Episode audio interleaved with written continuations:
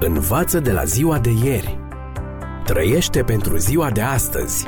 Speră pentru ziua de mâine. Ascultă emisiunea Timpul Speranței și vei căpăta speranță în ziua de mâine.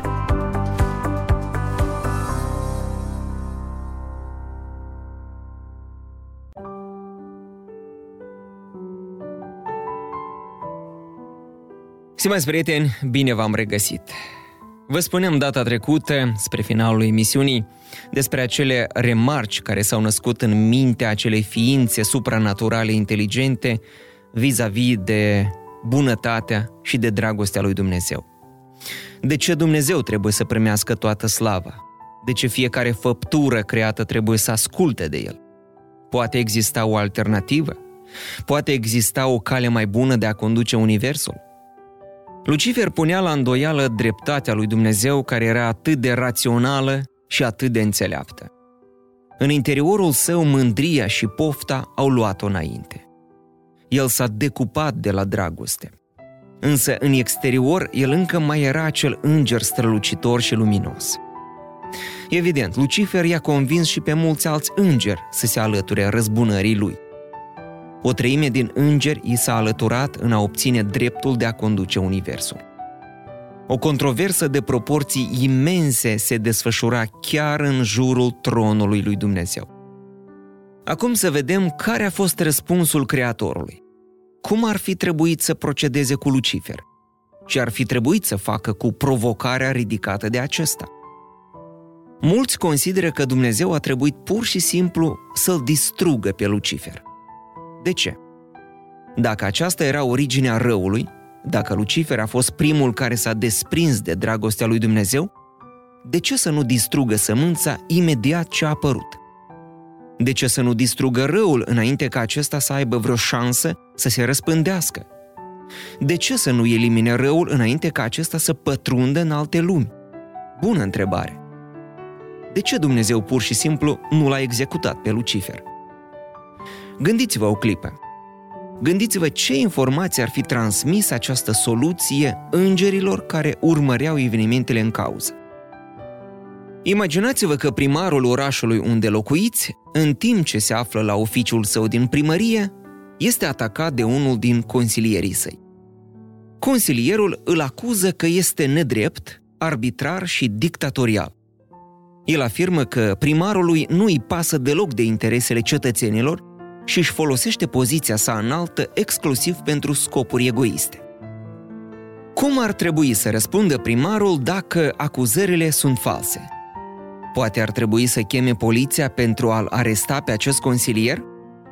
Ar rămâne numele primarului și în continuare nepătat? Sau poate să dea un ordin gărzii naționale să înconjoare casa acestui om? S-ar rezolva astfel problema? Probabil că înțelegeți care este ideea. Reputația și credibilitatea lui Dumnezeu erau puse pe balanță când Lucifer și-a prezentat provocarea sfidătoare. Întrebarea ridicată în discuție era, este Dumnezeu cu adevărat drept? Este metoda lui cu adevărat cea mai bună? Eradicarea opoziției nu putea constitui un răspuns la provocarea adusă. Dumnezeu însă a ales o altă cale, mai înțeleaptă. El a îngăduit ca păcatul să existe în univers pentru o perioadă de timp. Când se va demonstra pe deplin că rebeliunea față de Dumnezeu nu aduce fericire, ci din contră, durere și dezastru, când tot universul va înțelege că calea lui Dumnezeu aduce bucurie, iar cea a lui Lucifer moarte, doar atunci va distruge Dumnezeu tot răul. Răspunsul este următorul. Dumnezeu este dragoste și dragostea privește mai departe. Dumnezeu ne atrage spre sine cu funii de bunătate. Dragostea nu forțează. Rețineți, Lucifer a fost primul care a pus la îndoială dreptatea lui Dumnezeu. El afirma că există o alternativă, o cale mai bună. El afirma că puterea lui Dumnezeu este arbitrară. Dacă Dumnezeu l-ar fi distrus pe Lucifer, oare ar fi fost aceasta o soluționare a problemei? Stimați prieteni, dragostea procedează altfel. Ea nu obligă. Dragostea le permite oamenilor să vadă singuri ce e mai bine pentru ei, să aleagă singuri. Dumnezeu le-a permis îngerilor să aleagă de care parte vor trece. Un Dumnezeu iubitor a permis fiecărui înger să-și facă alegerea. El a încercat să-i câștige de partea sa cu dragoste. El i-a chemat la sine prin mila sa, însă, în final, fiecare înger era liber să-și facă propria alegere.